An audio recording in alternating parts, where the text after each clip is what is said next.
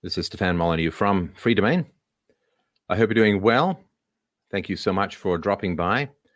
I really do appreciate it. And thank you, of course, so much to uh, everybody who came, the thousands and thousands of people who came to watch the premiere of my latest presentation, The Case Against China. I really, really appreciate that. And of course, it is uh, uh with great pleasure that I use the resources that you provide to me to be able to create these kinds of presentations. So thank you. Thank you so much for all of that. And of course, if you do want to help out, I know these are troubled times, so please don't feel obligated. Uh, but uh, if you do want to come by to freedomain.com forward slash donate to help out, I would really appreciate that. And I'm just going to go in here and make sure that I have the questions that are showing up. And we are also going to add in Dr. Paul Cottrell, uh, who uh, was very kind to help me with some of the more technical sides of the uh, presentation. Paul, uh, thank you so much. And of course, thanks for taking the time tonight. Hi, it was a great presentation. Thank well, you very much for having me. I appreciate that. I'm pretty sure all the great parts had something to do with you, but uh, I, I can read them pretty well. so I appreciate that. And um, this is here, of course, for the uh, Ask Me Anything. Get your comments, get your questions. Uh, this is the cool thing about this kind of work that we can get uh, people in to this kind of stuff. So, um, well, I guess the first question is from Dan.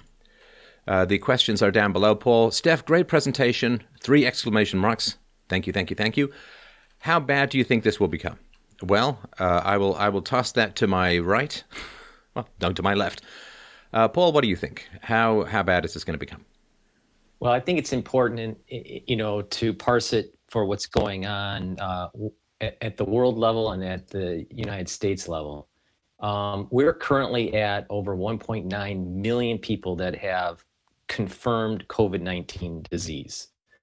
And we have over worldwide over 119,000 deaths. Now, in the United States, we have five over 100 we have over 581,000 COVID-19 cases and over 23,000 deaths. New York City alone, just New York City, that's the five boroughs, is 7,349 deaths. So we're we're talking about something that is very severe here. And I published on my my site uh, four different scenarios um, we talked on, on a previous recording on the worst case scenario, which it could be that if there was three waves, that it could be very large numbers in, in terms of, of deaths, over 6.9 million because of the comorbidity issue in the United States. But that's over a 20 month period. And that's assuming that it gains function with other receptors, which it might. There, there's some data saying that it is. So uh, the best scenario is around 250,000 uh, deaths uh, in the United States, assuming about a two wave theory instead of a three wave theory, lasting around eight, eight to 10 months or so. Um, so that's, you know, th- there's this cone of probability. When anyone has done any type of uh, simulation, it's all about what you put into the simulation, what your parameters are, and, you know, you get this cone of probability.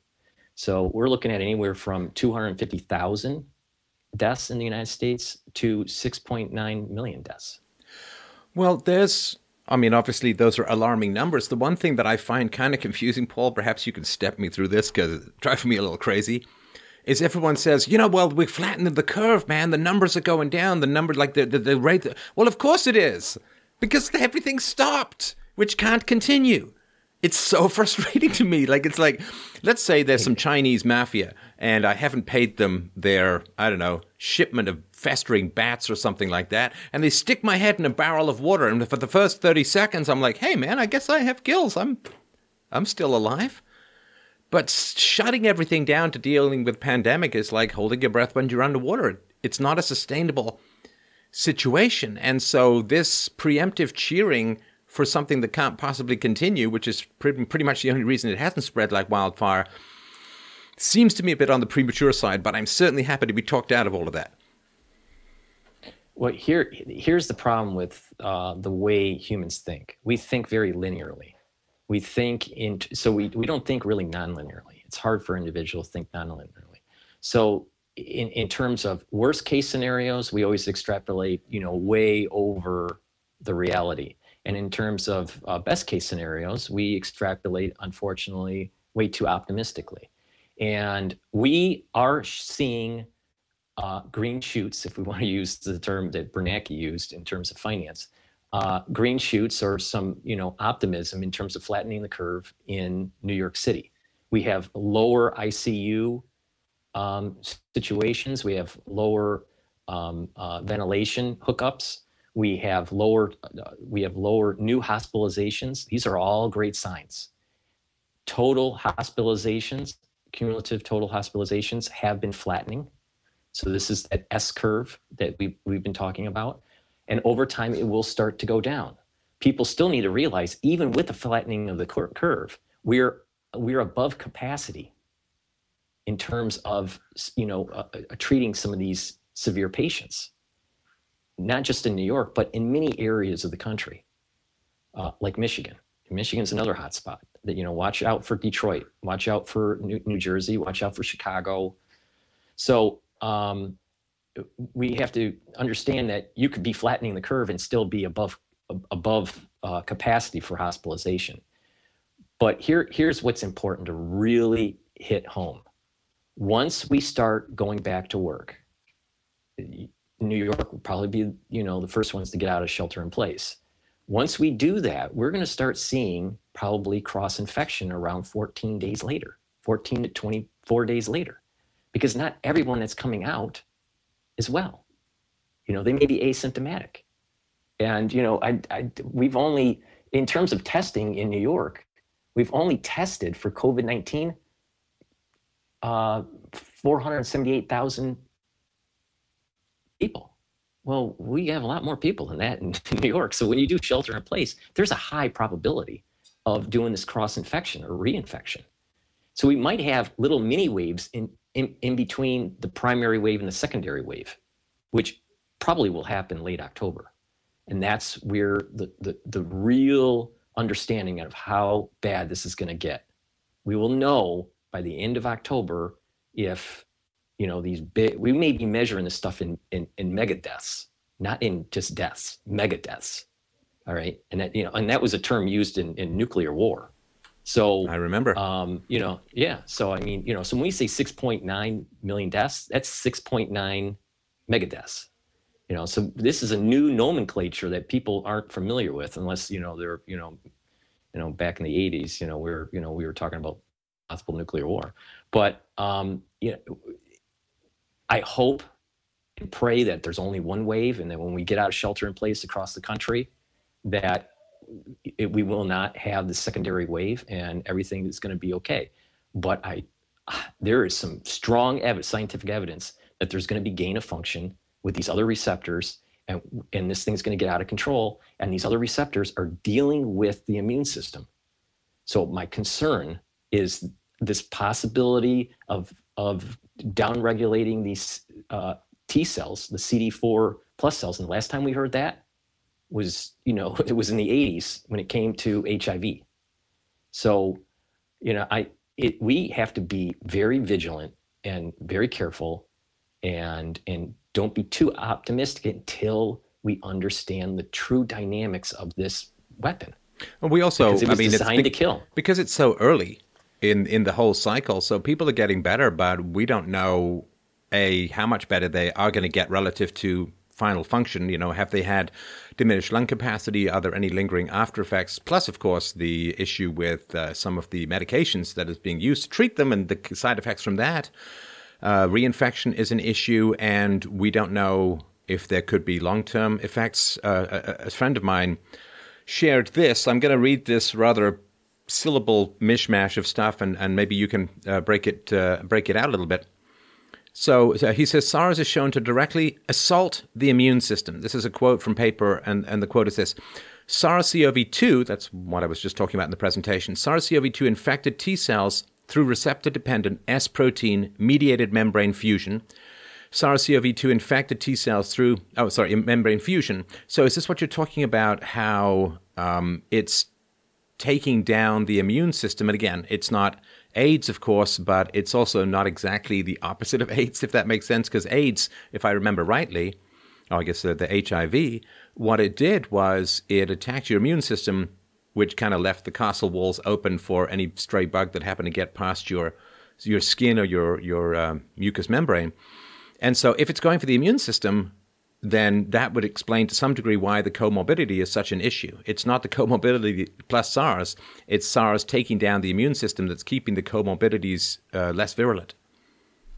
Exactly, exactly. I mean, what we noticed with uh, AIDS, um, now that was caused primarily by HIV virus, right? That it's a retrovirus that that attacks the immune system. Well, if you have another type of virus, even if it's not a retrovirus that's attacking the immune system, you're going to have AIDS like syndrome. All right.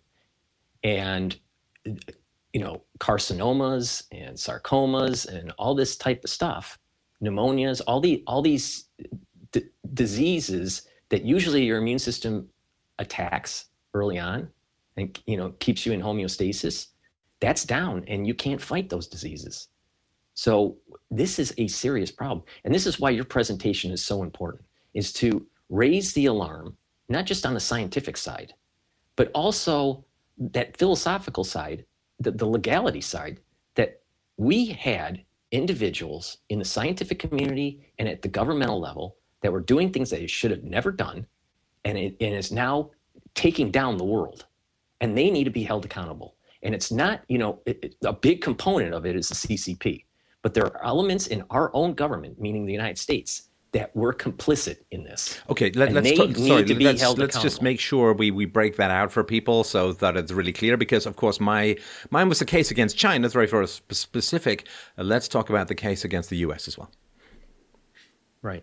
Well, there, part of the story here, and you brought it up, is, is that uh, uh, Dr. Shi was working in the United States in conjunction with a with uh, the Defense Department, where they were developing a weapons program at Fort Detrick, and then it was shut down. So, and this and this was and that information, Dr. Shi brought back to the Wuhan facility. So, the United States has been working on a weapons program, and, and Fauci was in, involved in it. And I'm going to be talking to, to George Webb. He is uh, he's very well knowledge on the on the key players of this. He's been researching this for years. He, he's not a newcomer to the scene, but you know he's he he's well versed on the, the, the, players of this. And I'll be talking to him tomorrow um, to do a deep dive, you know, a brain dump if you want to call it that, um, you know, to be more educated on how deep this rabbit hole goes for the United States. But the, the to the point where I'm at in terms of the knowledge is that uh, the United States was involved in a weapons program that was supercharging SARS. And Dr. Shi was the mezzanine between what was going on in the United States and what happened with, with P4. And the French were involved because the French helped design the building right. for P4. So this was an international, you know, thing that was going on. Um, then all of a sudden, the the Chinese basically kicked out the the French in terms of the development of, of the building, and I think that's when they you know they were saying, okay, we know enough about how to build this, um, and then you know start you know making the the more weapons part of the lab so they, they kicked out the the, the, the French uh, designers and, and, and, architects. But um, the the main point here is is that we have people that are in leadership positions in, in government and at uh, you know at the UN level or the WHO level that have tentacles in the weapons program, and they need to be called off on it, and they need to be you know you know um, um, there needs to be some sort of trial against humanity, you know, this is in, in a strange way, we are seeing a worldwide Holocaust, literally a Holocaust worldwide because of scientific and Defense Department hubrism. And they, everyone that was involved needs to be held accountable in a court of law. It is a strange thing, of course, Paul, and I'll just, I've got more questions from the audience. I just want to point this out. That people say, well, but there was a treaty, you know, like there's a Bill of Rights. It doesn't really matter if the cops are going on a power trip, as they seem to be in various places throughout America, throughout the West as a whole, probably happening in other countries too. It's just a little less obvious. But this idea that, well, there's a signatory, there's a very formal piece of paper that's in a filing cabinet somewhere, I'm sure that's going to be the physics of how people make their decisions. They're just pieces of paper.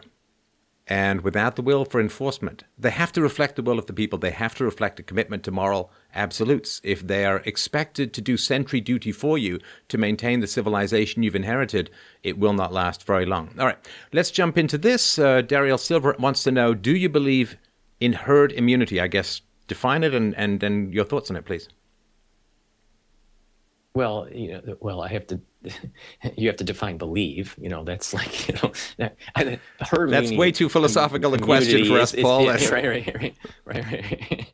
Well, it's a philosophical channel, but uh, herd immunity uh, is a fact. All right, you there is the ability that if you reach a certain percentage in the population for certain pathogens, that you build up antibodies within that population, and it protects the ones that haven't been exposed. Uh, it's been a practice for many years. I mean, one way was for my parents, they had measles parties where they, if an individual had the, the measles, it, people would bring them over and that they would get infected. And that's how they, you know, had the, the herd immunity. Uh, same thing happened in Gen X, at least in the United States, for chickenpox. So now we have in, in, this world all diseases, all every single pathogen is bad, and we become all germophobic. But a long time ago, uh, that was the that was the way the individuals, you know, built up an, enough antibodies within the population, you know, to quell that disease. So yes, I uh, herd immunity is a is a fact, and and you know it does work. But there that doesn't mean that individuals shouldn't get certain types of vaccines. Certain vaccines are, I mean, certain diseases are so deadly you have to be, you have to get them. For example, and I know there's historically there's been problems with it, but I had a friend in elementary school that had polio, right? He was adopted from South Vietnam. Uh, he, he was an orphan because of the war. Uh, and um, uh, he, you know, he contracted polio in, in South Vietnam. American family adopted him, and but he was crippled for for life. So he probably would have been able to walk if he had that vaccine. Now, yes, there have been cases where individuals are harmed by vaccines, and that's why we have to have a safe vaccine committee or or, or, or body that that looks over and makes sure that what's in the vaccines, um, you know, are proper and that uh, you know we try to reduce uh, the harmful effects of these vaccines instead of getting into all the details and why that happens. But some people, though, that the, the 100% anti-vaxxers, they'll say, well, we'll just have herd immunity for any disease. Well, you, some diseases are so bad you can't do that. But in some some diseases you can, and there's a middle ground. To that point, TAC for Alt says if it mutates and has multiple receptors and is so contagious, how can there be herd immunity? Well, that's that's the point. If you can't get attenuation, you can't. So that's why I said that in certain diseases, the, the concept of herd immunity will not work.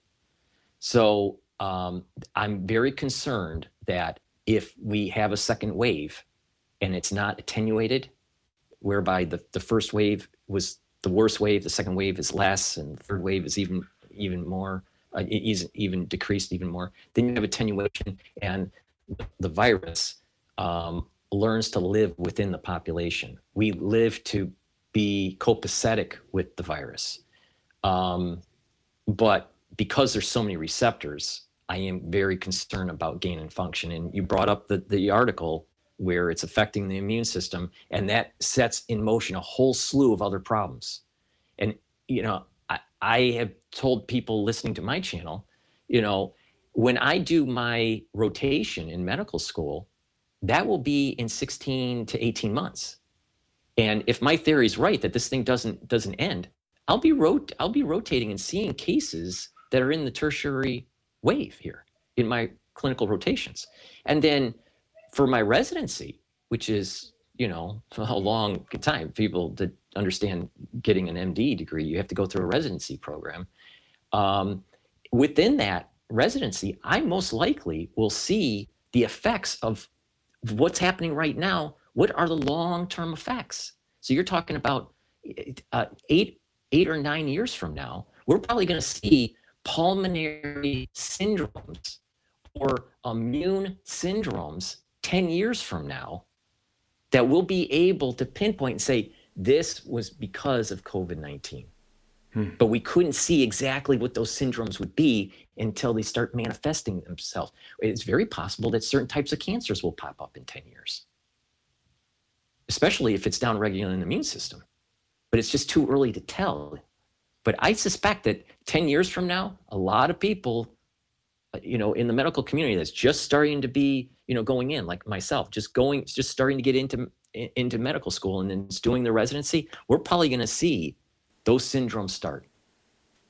Well, and of course, anybody who's immunocompromised or anything which takes down your immunity system or weakens it renders you more susceptible to cancers, uh, if I remember rightly, because, you know, cancers form, cellular division forms in your body not continuously, but you know, it happens and your immune system is supposed to deal with it.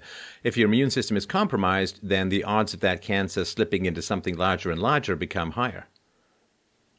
Mm-hmm. Mm-hmm. Exactly. And here's a here's a good case though is that with with smoking, the, the lung cancers didn't pop up until uh, 10 to 15 years later. Right. Or longer. Yeah. Or longer, you know, 20 years later. But, but, you know, but the, the point is, is that there is a latency for certain types of, of, um, of diseases, you know, syndromes that might pop up through, you know, through this, um, you know, through multiple mechanisms. But people need to watch out that this might be popping up as a syndrome Steve Nichols wants to know, and of course, whenever we hear, as I talked about, the four HIV inserts identified by the Indian researchers and verified by people like yourself and others, they hear HIV, immediately go to AIDS and so on. Can this virus carry a more sinister payload? For example, AIDS. You know, the, the, the great terror, of course, would be something like airborne AIDS, which is, this, of course, is not yet. But I guess people are asking the relationship there. Well, here's what's very important. Uh, HIV is a retrovirus. It has a reverse transcriptase in it, so it, it can integrate into the genome. Um, coronaviruses, specifically beta coronaviruses, is what we're dealing with here, are RNA viruses. They do not have a re- reverse transcriptase in it, so they're totally different types of viruses. Now, AIDS is a is a disease. HIV is the virus. So you could technically have AIDS that cr- is created by other viruses. Now, what is interesting is, is that the spike protein on HIV is, is uh, GP120. GP120, certain parts of it are in this virus, what we call SARS CoV 2. And it was done there purposely to gain function to ACE2. So as it evolves, it most likely will start to affect T cells and start causing immune system issues. If that does happen, which seems like it is, that is AIDS like. So the mechanism of what we call AIDS from the 80s was different. It was from a, a retrovirus. What we may be seeing as a new syndrome of AIDS is this gain of function from SARS-CoV 2. So it's very possible to have AIDS-like syn- syndrome. And this is what I'm, I'm saying, you know, that a few years down the road here, we may be seeing, you know, these carcinomas that were very unique to, you know, uh, the uh, the AIDS population in the in the 1980s. Yeah, I mean, it is so, and and the the sort of crush the rise, right, to sort of bring down the number of new cases to give people time to prepare, that started pretty early and, and has been you know, I mean, it could have started a whole lot earlier, would have been a whole lot better. But it is out there, and the fact that we've crushed it down by stopping our economy, uh, you know, this is kind of like putting someone in an artificial coma because of some medical emergency. It's like, okay, well, they're not better. Maybe this is a way to have them not get much worse. But this is not a permanent situation to put the economy in a coma. Uh, then it's like the cure being worse than the disease. And when it goes back into circulation, as it will when people start moving, that's, I mean, I think the second wave is going to be much bigger than the first. Just my particular thought. I mean, this is, there's some historical precedent for it. That was the case with the Spanish flu, but I think that the second wave is going to be bigger than the first. And I think people are walking in and the reason we're saying all of this, oh, I don't want to speak for Paul, of course, the reason I think it's important to say this stuff is, yeah, okay, some of it's speculation for sure, but this isn't just like bong hit speculation, like, hey man, maybe we're just like an atom inside, you know, like I mean, this isn't this isn't ridiculous Grateful Dead speculation. There's some actual science and historical precedent and math behind all of this, but it is really important to be cautious. And you know, if this gets people to wear masks, if it gets them to wash their hands more, uh, it is not a bad uh, it is not a bad way to go. Now, you know, there's yeah, there's a theory there's a theory in chaos in chaos theory that if you want to try to uh, minimize the damage of a chaotic system, a, a, a situation, that you want to over, you know, um, overreact because you don't know the system dynamics. So it's better. It's it's you know it's better to be prepared than to not be. And by saying, hey, this is the worst case scenario, it will start to get people to wake up and start, you know, preparing, either, you know, having food or building up their immune system, changing their life, you know, lifestyle habits, um, being more uh, conscientious of, of, uh, of, you know, looking around and helping the elderly. The elderly is a big, you know, uh, a cohort of, of deaths here. So, you know, by sounding the alarm, it saves lives it's not fear mongering. It's it's it's trying to save lives. Well, it's funny. I, and, when I was also a, yeah, sorry, go no, finish your thought. Please, sorry, go ahead. No, you know, you know, and and and also to to bring the ones that are responsible to you know to to justice. Yeah, yeah. No, it's funny. When I was a kid, I found a whole bunch of Reader's Digest books. Uh, like the little magazines they used to have. They're kind of old school now. But I remember reading this program. I don't know if it's still around. It was around back in the 70s called Scared Straight. And what they would do is they'd take these teenage thugs, uh, wannabes, and they would basically bring them to prison. And, you know, these, these hardened, terrifying prisoners would say, Hey, man, you really don't want to end up like me. Here's what life's like in prison. Here's what you can look forward to being someone's girlfriend for three years, kind of thing. And the idea was scared straight. Now, you know, there was some ambivalence about the program, but the idea of just, you know, this is the worst case scenario if you keep on the path that you're keeping on, and it does cause people to change their behavior. And I, I don't know, this pause, it's kind of a weird thing uh, that there is this unreality to it because it's not the new normal. This can't be the new normal because we got to eat and we got to have electricity. the water's got to flow. It's like, you know, we're at the top of a trajectory and we're just kind of hanging there. It's like, I've escaped gravity. It's like, nope, you've just reached equilibrium with gravity. That's going to change. All right. Uh, Addy Ads has asked, um, beside the lungs, what is the second most highly concentrated part of the body in terms of the ACTU, uh, sorry, ACE2 uh, enzyme? Is that the right word? But um, and this is why you're here uh, because that that's not my wheelhouse at all. Okay, the ACE2 the ACE2 receptor is a uh, protein, but it's also an enzyme. Ah, okay. Um, okay, so you know, so it's just kind of using different different terminology but uh, you have it in your lungs, you have it in your myocardium, so in your heart area, you have it in your intestines, you have it in your kidneys, you have it in lots. Of, you have it even in the smooth muscle um, in your body. There's lots of different smooth muscles that's controlled um, automatically. It helps with um, with contracting the bronchial tubes. It helps with uh, uh, con- contracting uh, the, the movement for your intestines. A lot of people that go through chemotherapy, what happens is, is that they, they lose that ability to, of that wave motion in your intestines, and it, it can cause a lot of, of problems in terms of digestion. And they start losing a lot of weight. That's not the only reason why they lose a lot of weight, but I mean that's one of one of the reasons.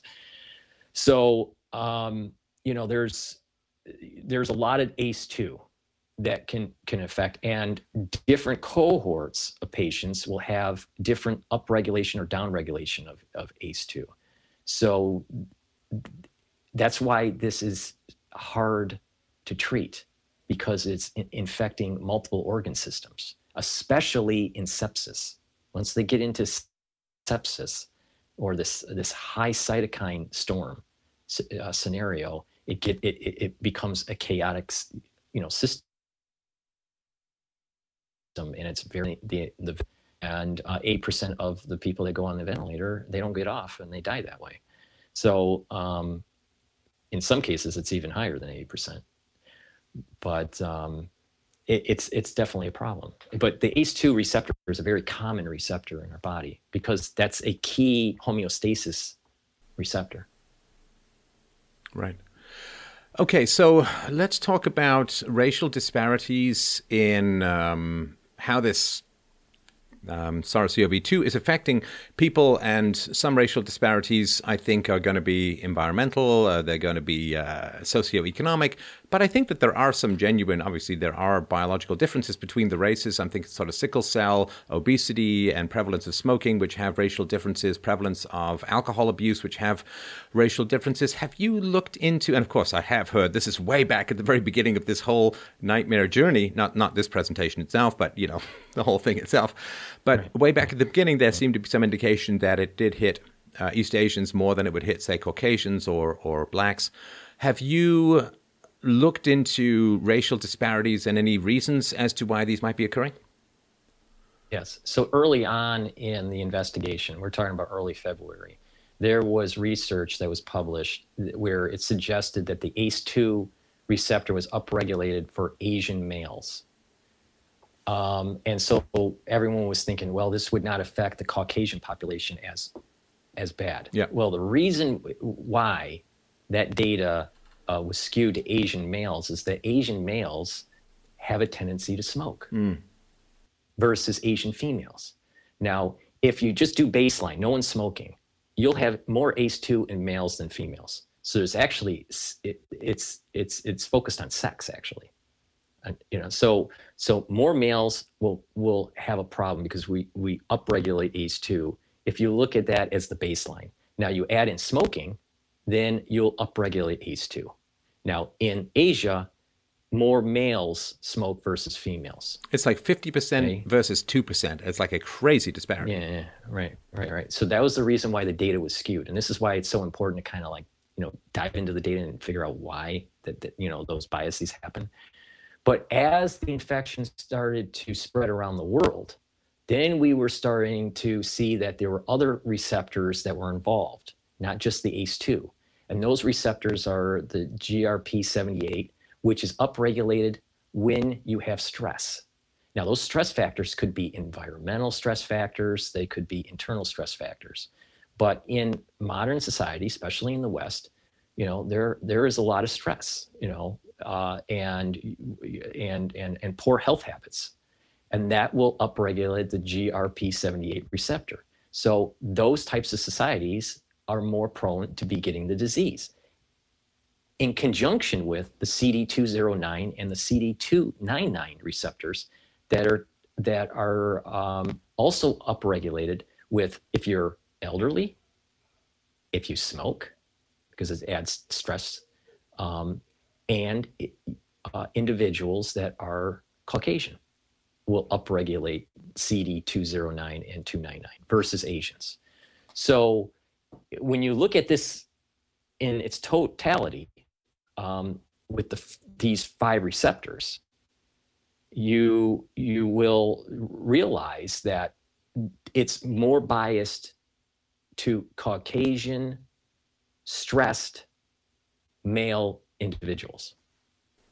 That's not exactly pushing back against the weapon of war hypothesis, right? right. Right. I mean, it's it's you know now I, I the big receptor at this moment is ACE2, but as it's moving through the world, it's adding more and more probability of gaining function and higher affinity to these other receptors, and that's my big worry that this pinballing will take place and that the second wave, third wave, could be more virulent than the than the primary wave. Uh, this is obviously not any kind of individualized medical advice, but um, Devon Trellis, I have not heard about this, so maybe this is uh, something else, but he says, please talk about rashes that occur with this virus. I have a deep red, non blanching, I don't know what that means, rash on my neck. Have you heard about anything to do with right. rashes? Yeah, there, there, there are, there are, there was a study that came out with uh, uh, rashes. I didn't see them on the neck, but actually on the hands. Now the question is, is if these these individuals are being treated with hydroxychloroquine, because one of the side effects is rashes. Now, if they're not being treated with hydroxychloroquine, then um, then it might be due to this hypoxia issue where you know there's this big debate you know you, not to get into the weeds here but you know there is ARDS types of, of presentation and non-ARDS types of presentation so basically for the listeners the ARDS types have huge uh, inflammatory response and accumulation of fluid in the air sacs in the lung and it prevents people from breathing but there is non-ARDS patients that uh, test positive for COVID-19 that have um, you know, have other uh, clinical presentations, but still have the hypoxia. So it, this might be related to lack of lack of oxygen and maybe lysis of, of the uh, red blood cells. But um, it, that needs to be further investigated. But I, I think there's two, you know, there's two avenues here. Where are they being treated and it's a side effect of the treatment, or is it truly the disease? Right. So, and I reported on this uh, a month or two ago, but uh, South Korea reports more recovered coronaviruses patients testing positive again. Uh, and is it a case that once you've had it, you have the antibodies, you should be okay? Is it kind of like, uh, you know, there are like a hundred different varieties of the common cold, so it's not like you get the same cold again. It's just that it always changes, or the flu which changes every year. Have you heard much coming out of South Korea? I'd heard it's up to 14% um, reinfection rate for SARS-CoV-2. But uh, what are your thoughts on that? Right. This is the worry that that we have once we get out of shelter in place in, in New York. I think there's going to be a high probability of, of reinfection. And the data is showing that this is happening in China and in South Korea. You know, it, it's smaller percentages than than let's say the original the original case. Now the question is, we got to parse out how they're doing the testing you know, how do they, uh, you know, are they doing the RT-PCR testing or are they doing antibody testing? You know, I, am not really sure. I suspect it's the RT-PCR test. Um, how long does the virus stay in the body once you, you know, you were infected and quote recovered? Do you still shed this for weeks or months? That's a big question because if you're still shedding it for weeks, and you you you are asymptomatic, um, then you you could still pass it on to others. So uh, and what happens if you're weak? Let's say there's a new str- strain that, that that starts to develop in that population. Your system's already hit from the first infection, but let's say you're asymptomatic and you're quote recovered. All right, you, your your immune system is still down it hasn't fully recovered. I mean, anyone that's gone through the flu, I mean, it takes weeks to really get back to, you know, normalcy. So, uh, if you get infected with, let's say, a, a, a slight mutation of it, you you and your immune system's still down, it may be different enough where whatever antibodies you have uh, might not be able to fight it, or, and I think this is more the case, the antibodies that you did create it creates what is called an antibody dependent enhancement, where the antibody attaches to the, the actual spike protein, and that helps it to get in other cells. And this is my worry that it it, it no that's it. We're signing off. That just that way. news is too bad. Is, that we can't we can't continue the show. Part, that's it. It's all over. I'm moving to the mountains. Sorry, go ahead. and we might and we might have an asteroid hit too. that might be a relief at this point. Jesus. No, but, but but people need to you know people need to realize that we for some individuals we may have antibody dependent enhancement. Jennifer Day is pointing out he did his hair, and I'm going to go out on a limb and say that's probably directed a bit more towards Paul than towards me, unless she's talking about nose hair. All right, so let's talk about the flu crew. This is from the real Vincent Griffin, who says, according to the World Health Organization, I don't believe this anymore just because it has the word "who" attached to it these days. But okay, you know, let's say this is true. Quarter quarter million to half a million people die each year of standard coronavirus influenza worldwide. Uh, this, of course, is something that is talked about a lot, and uh, I believe is worth addressing, um, if you don't mind. Well, first of all, I I have to ask the question: um, How do they know how many people actually die from influenza? Because they don't test for that. Very few. They they don't test that full population. That's a projection. That is a modeled epidemiological projection. We have roughly about 15 to 25 million Americans that get, quote, influenza. And we, depending on the year, uh, have about, you know, about 50 to 60,000 that pass away. All right. You're telling me that they test 25 million people in the United States every year with influenza tests? And I've had influenza. You've had influenza. Have you ever been tested for it? So it's a projection. That's a that's a projected number. And people need to keep that in mind and now we're we're we're trying to you know and i think to donald trump's credit he he he kept on saying test test test. I want to know what's going on. What and it might be for military purposes actually you know to understand you know how bad really it is. Um, but the, the the reality is is that we don't know truly how many people have influenza in the united states let alone in the world because we don't test for it at that level. Right. So already kind of a projection. Um, yeah.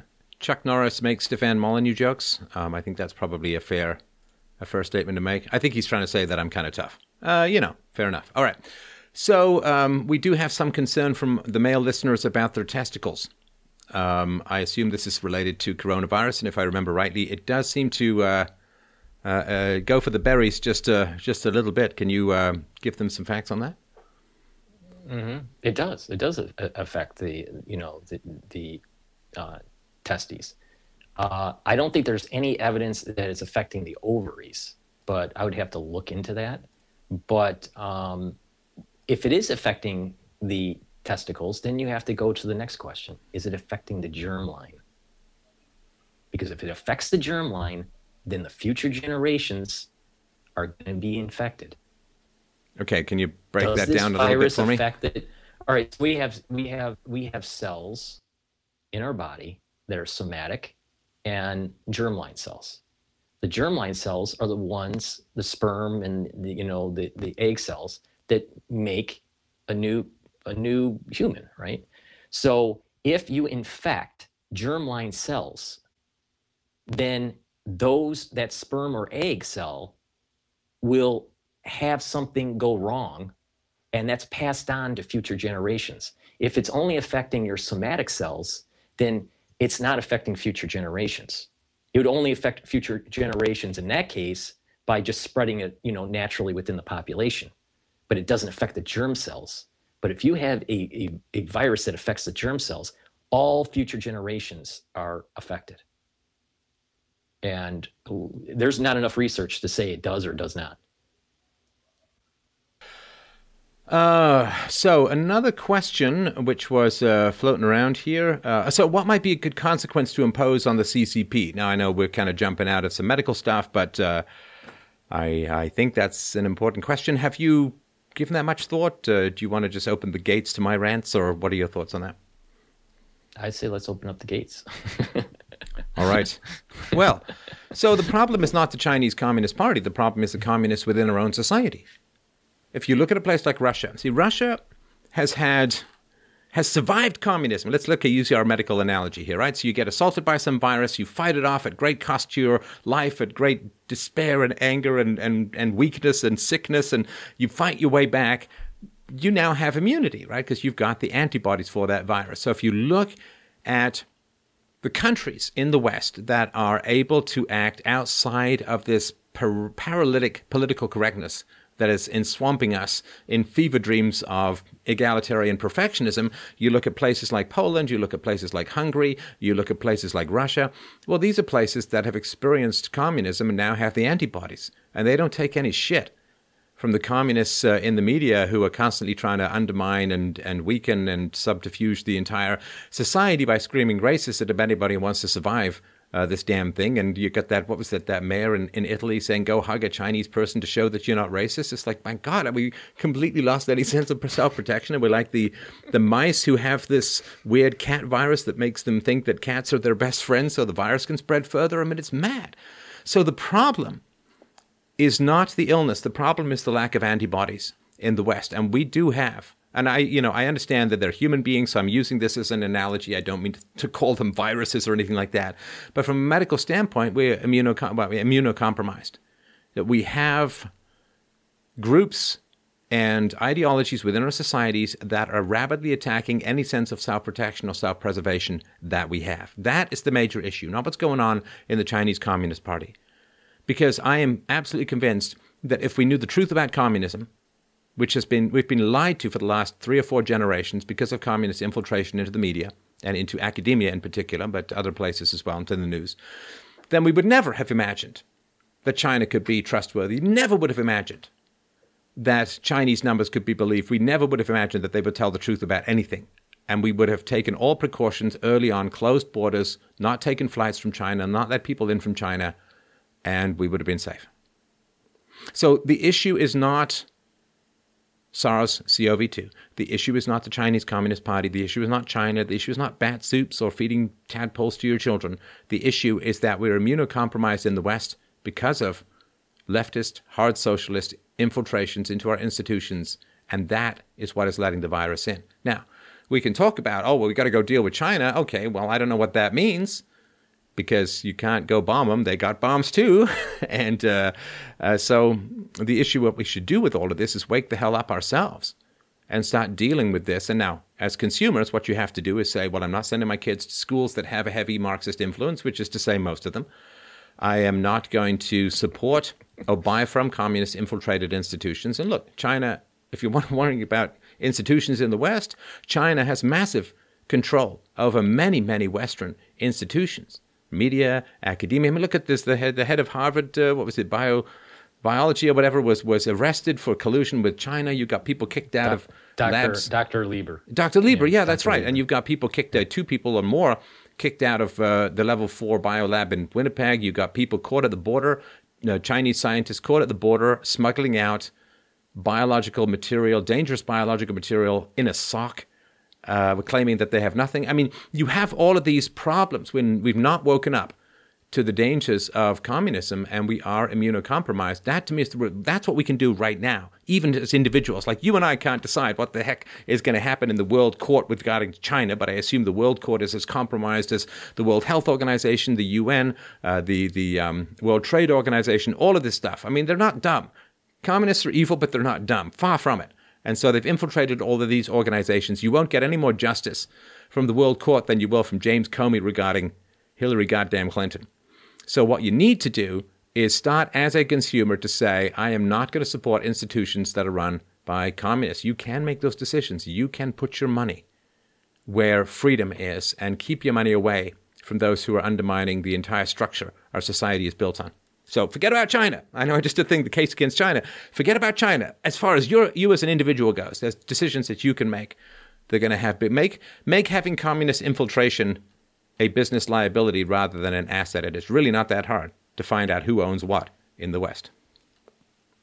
Exactly, and you know, uh, social respons- responsible uh, investing, uh, SRI, that's becoming a more popular uh, trend in uh, investment portfolios now.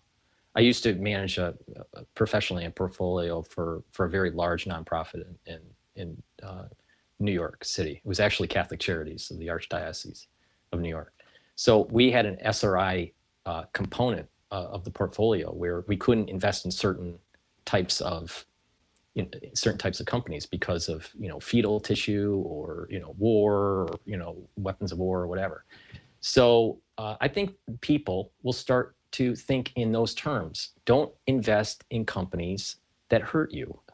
you know, so you know, and but you can also bring it to another level. Don't buy products from countries that hurt you, and it opens up the entrepreneurial spirit to for jobs to come back to Canada and, and the United States.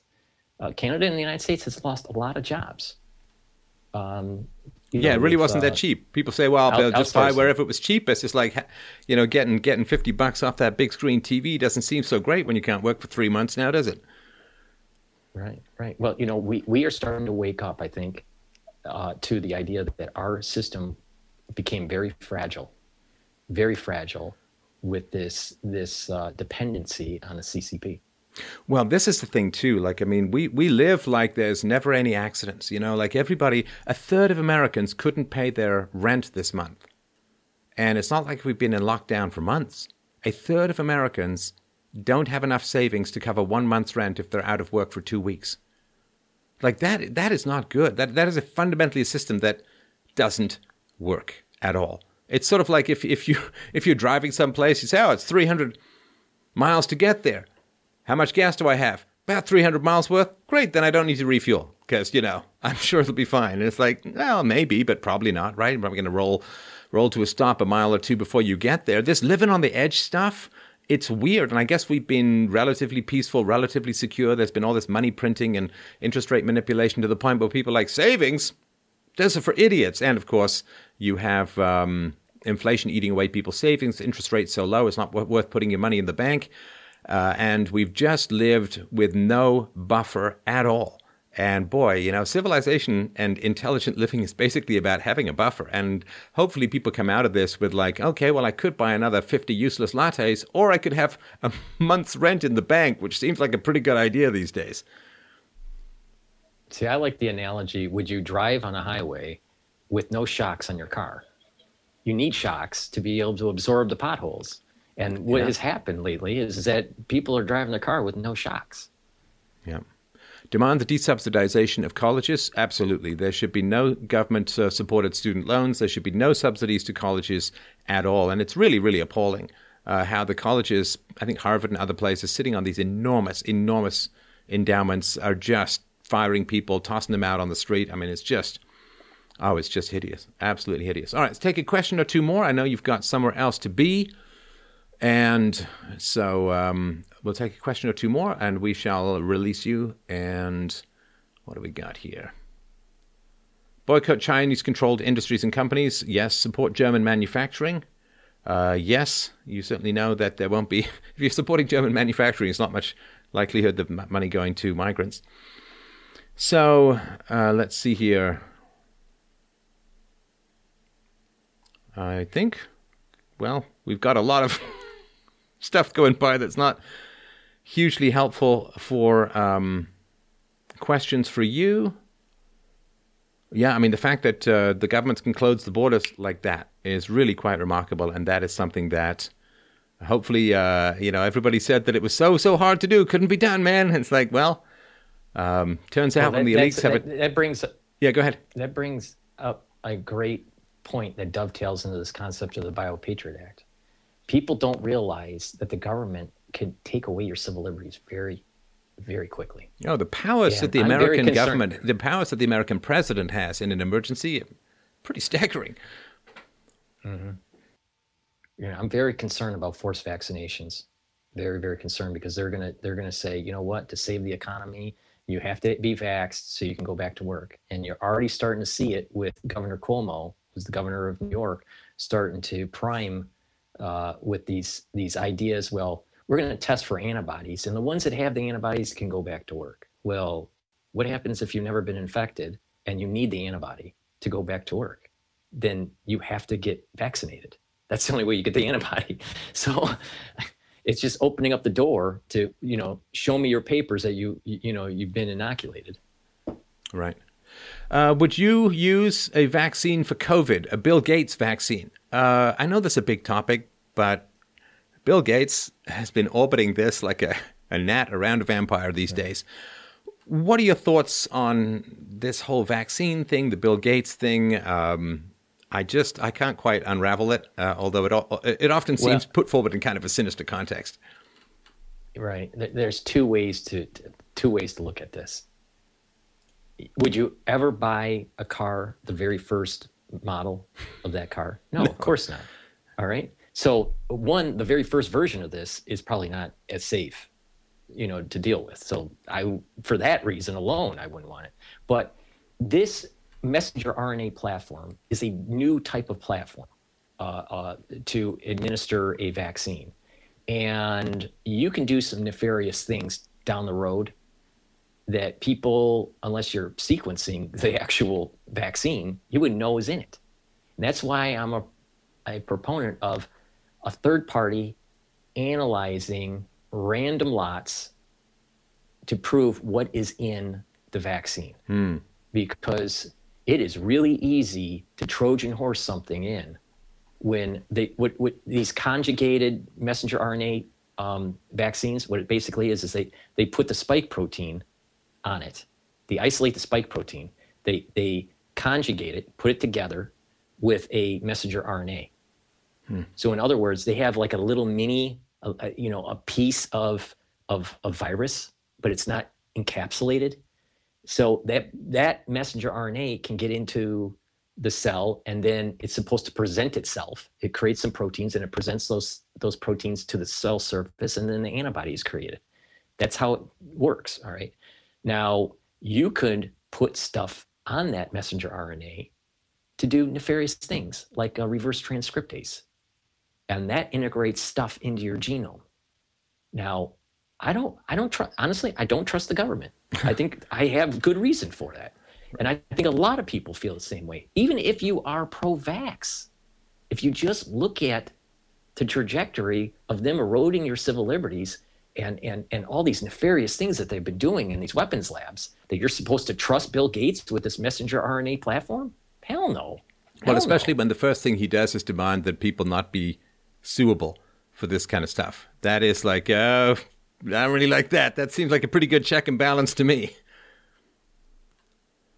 All right. Okay. Well, listen, I really, really appreciate your time. Uh, obviously, we didn't get through to the coordinated TikTok dance moves that we'd obviously been practicing for most of the last week, but um, obviously, we'll bring that up uh, next time. But uh, so I really do appreciate your time, and um, just wanted to, if you want to mention to people who are just listening to the podcast version of this, where to find you uh, on the web. Okay, you can uh, you can find me at uh, Paul Cottrell that's my YouTube channel. My YouTube videos has all the links to my website that has lots of important content about this this virus. I show papers that I, I data bank on, on, on the website that you can follow the logic uh, on how I arrive to these these uh, these thoughts and conclusions. Um, you can you can uh, also you know find me on Twitter. It's at Paul Cottrell. Um, but the best place is just to go to my YouTube site and it has all the links. If you could please subscribe and click that bell. I mean, as you know, we're talking about content that is not quote mainstream thought, and you know, there I I get censored, I get shadow banned, and you know, and it it I'm trying to help people, and um, and spread the word to to get a, a, an informed a population uh, out there to engage their governments and say, hey, you know, th- this is enough is enough. We're not going to allow this to happen. Because I believe that this is going to go down a road of less, you know, less civil liberties across the world. And it's it, it, we as a people around the world need to stand up to this. Yeah, I mean, we're going to get a. They're going to try and get a biosecurity act in the same way they got the Patriot Act after 9/11. So, and mm-hmm. it's all been prepared mm-hmm. for quite some time, I think.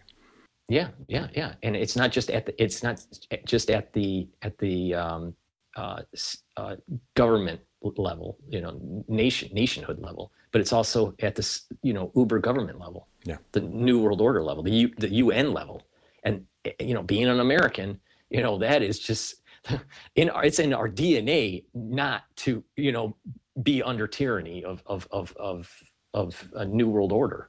And you know people need to wake up and get engaged and tell their representatives no Yeah, we can hopefully come out of this crisis with more buck historical trends, come out of this crisis with more freedoms rather than fewer, and of the greater awareness of the dangers of the Nietzschean will to power universe characterized by most of the rest of the planet. So, Dr. Paul Cottrell, thank you so much. Don't forget, it's C O T T R E L L, two T's, two L's in Dr. Paul Cottrell.